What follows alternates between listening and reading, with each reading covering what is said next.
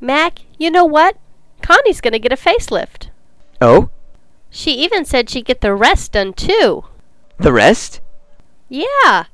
Mac, if my breasts were saggy, would you still love me? What? Answer my question, please.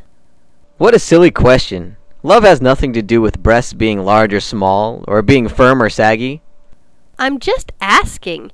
You don't have to be impatient. And Connie, she's crazy. No one can sustain youth forever. Yeah, that's what I told her. Oh, I think I'm getting old. The forehead is wrinkled, the eyes are puffy, the sacs under the eyes are dark, and the skin is no longer as resilient as it was. Why, age has set in. Maybe I also need a lift.